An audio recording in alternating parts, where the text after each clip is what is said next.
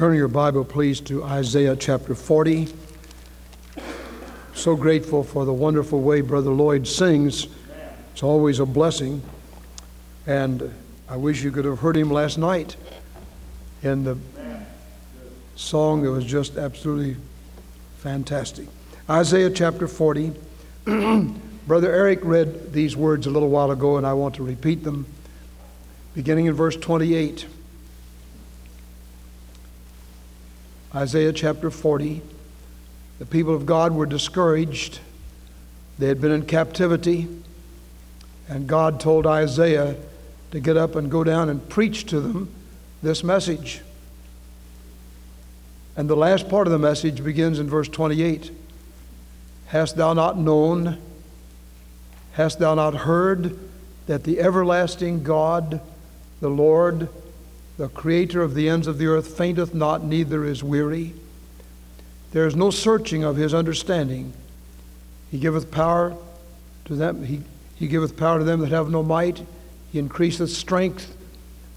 And then he says, Even the young men shall fall and be weary. young men shall utterly fall. But look at verse 28, uh, verse 31. But they that wait upon the Lord shall renew their strength. They shall mount up with wings as eagles, and run and not be weary, and walk and not faint. Amen. There are many things we can learn from the eagle. We're in an eagle campaign in Sunday school attendance, and the little statement over here says, They shall rise up with wings like an eagle. And God promises that to those who are His own. Now, notice in verse 30, uh, 31 they that wait upon the Lord shall renew their strength. There are two ways to wait on the Lord. One is more difficult than the other. One is to wait by serving. All of us are called to be servants of God. If we are submissive to the will of God and we love the Lord with all our hearts and mind and soul and strength, it will not be hard to serve the Lord. We may get sidetracked from time to time, but there will be something inside that will say, I want to go on. Maybe as a singer in the choir maybe as a deacon, maybe as a Sunday school teacher, or an, or an usher, or someone who is a prayer warrior. I want to just keep on going on. Not all of us can do the same thing. Our calling, our gifts are a little bit different. But I, God calls every one of us to be a witness for Him. And we can be a faithful witness. And this says, They that wait upon the Lord shall renew their strength. I've heard of people getting burned out. I've never quite understood that term. When we keep our eyes on Jesus and look full in his wonderful face, the things of earth will grow strangely dim in the light of his glory and grace. And the things of earth include our physical weaknesses our old age. They that wait upon the Lord shall renew their strength. They'll, that is, they'll just keep on going. You don't have to quit. You don't have to get sidetracked. You don't have to just sit down and say, well, let somebody else do it. You just keep on keeping on. They that wait upon the Lord shall renew their strength. The other part of waiting is more difficult. That is, just waiting patiently waiting until we hear what God tells us to do.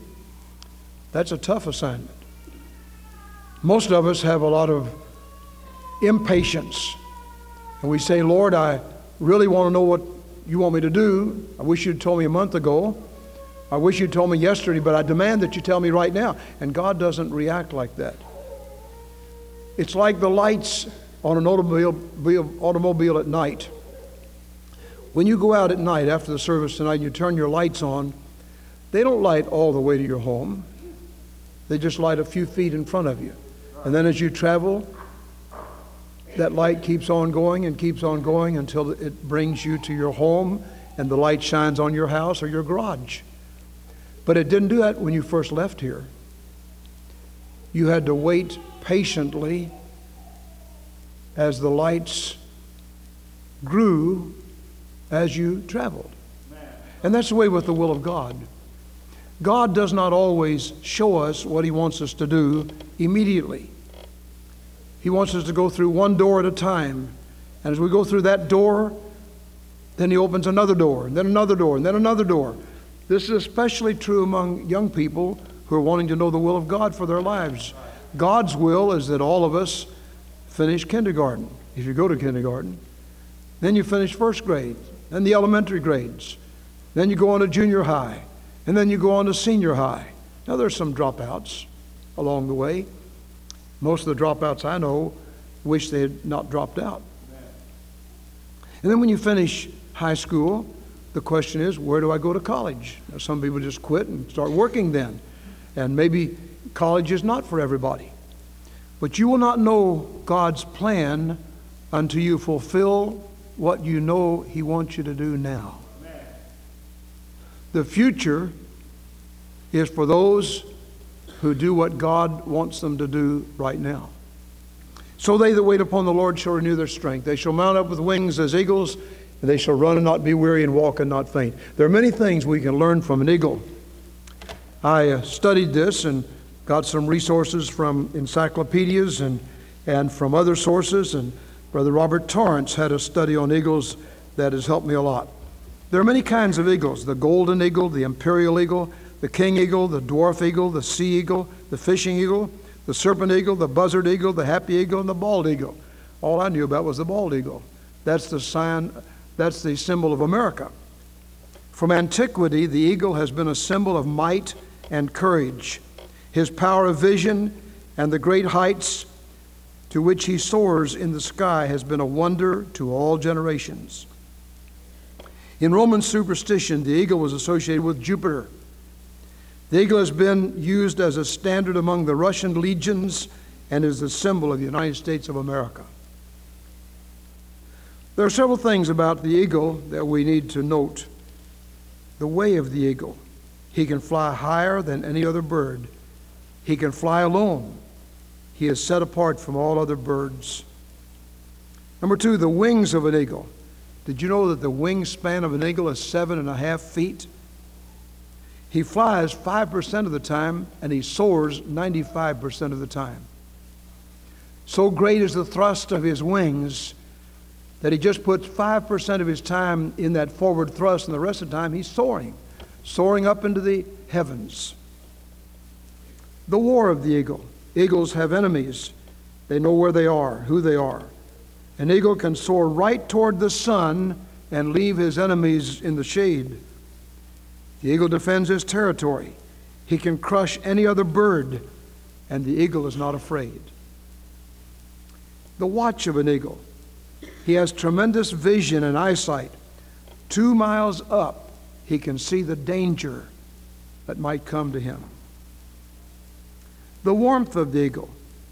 The eagle is a warm hearted and loyal bird.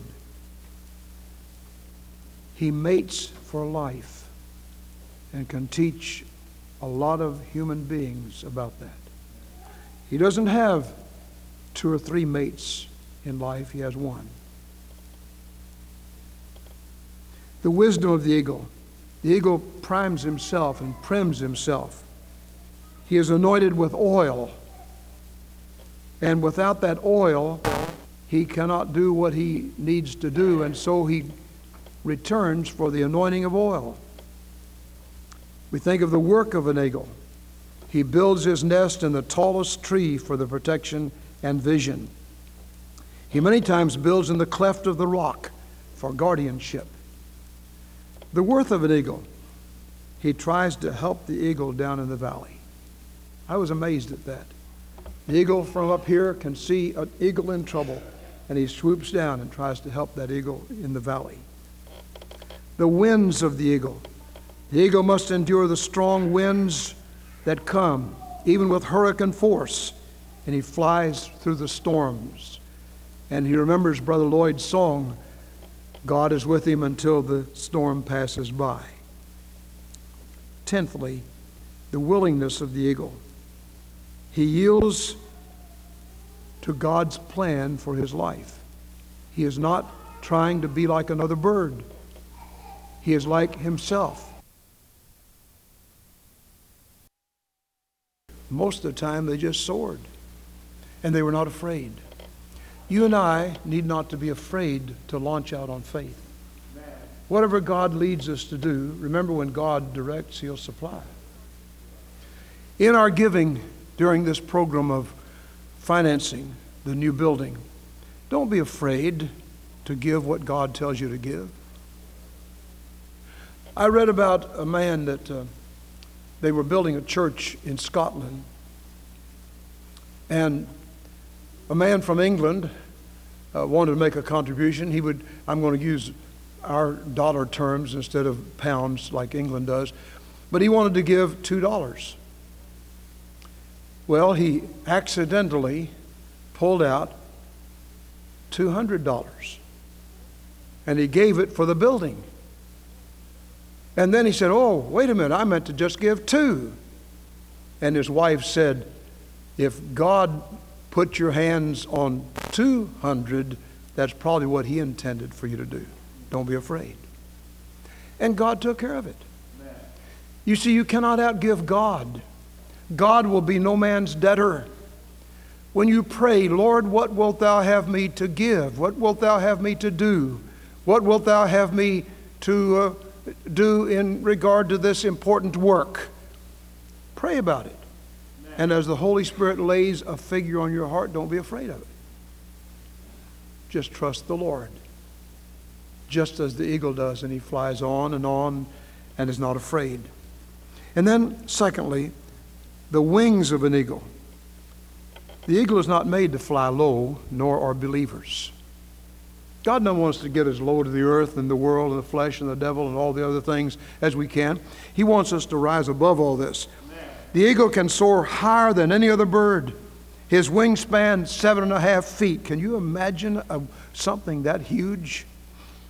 Like a big animal. So can we. We can mount up with wings as eagles and walk and not faint and run and not be weary. We can give and give and give and help those down in the valley. I was amazed to learn that about an eagle. I didn't realize that in their great height, they could look down with tremendous vision. They can see from two miles. And they can look down in a valley and see an eagle in trouble. And they can circle around and find out what that trouble is and then swoop down and deal with the enemy and help that eagle rise again. You and I can do that too. You find somebody that's having spiritual struggles you find somebody that's in trouble, maybe financially. Maybe they're hungry. Maybe they're poor. Or maybe they've met with sore temptations and have had some defeats. And maybe they've been in trouble. Sometimes Christians avoid those. We walk away from those who have had problems in their lives. God wants us to be like the eagle and swoop down and help those and be with them and love them and lift them up. It is never God's will for us to put our thumb on somebody who's already down and push them down, down, down. We can learn from the eagle. And then, last of all, the willingness of the eagle. The eagle is willing to do what he was made to do. I don't think you ever find an eagle in rebellion. I can't imagine what an eagle in rebellion would be like. Uh, now, buzzards get rebellious and they come after us. You see a buzzard, you know something's dead around. Eagles are not like buzzards. Now, they're the same type, the great big birds, but an eagle is to protect, a buzzard is to destroy. And so, you and I need to have the willingness of an eagle to do what God says to do. You know what the Bible says? My God shall supply every need of yours according to his riches in glory by Christ Jesus. Every need. That means the need of companionship. Are you lonely? Lonely? I'm not lonely. Jesus is my friend. I feel a peace in knowing my Savior stands between. He stands to guard me from danger when earthly friends are few. He promised never to leave me, never to leave me alone. Are you having some struggles in your life? Find out what God wants you to do with those struggles. You know, nothing comes into the life of a believer except by the permissive will of God. You think of that. God allows it to come. Accidents, sickness. We don't need to rebel against those things. We need to find out what God is saying and what He wants to teach us through it. And then the Word of God tells us upon the first day of the week, let every one of you lay by him in store as God hath prospered him. That means when we come together on the Lord's day, we're to give God his portion of what he's given to us. And we read in Malachi 3:10 what that portion is. Will a man rob God? Yet ye have robbed me. And you say, Where have you robbed? Where have we robbed thee? In tithes and offerings. Bring the whole tithe into the storehouse. The whole tithe into the storehouse. The whole tithe into the storehouse. Do you know Ananias and Sapphira? You ever met them? You may be sitting near somebody like that today. Ananias and Sapphira sold a farm. And they said, We're going to give it all to the Lord. So they came on a certain day, and Ananias came first. He had sold the farm for $100,000. He brought 25000 to the church. Now, I'm just using American figures.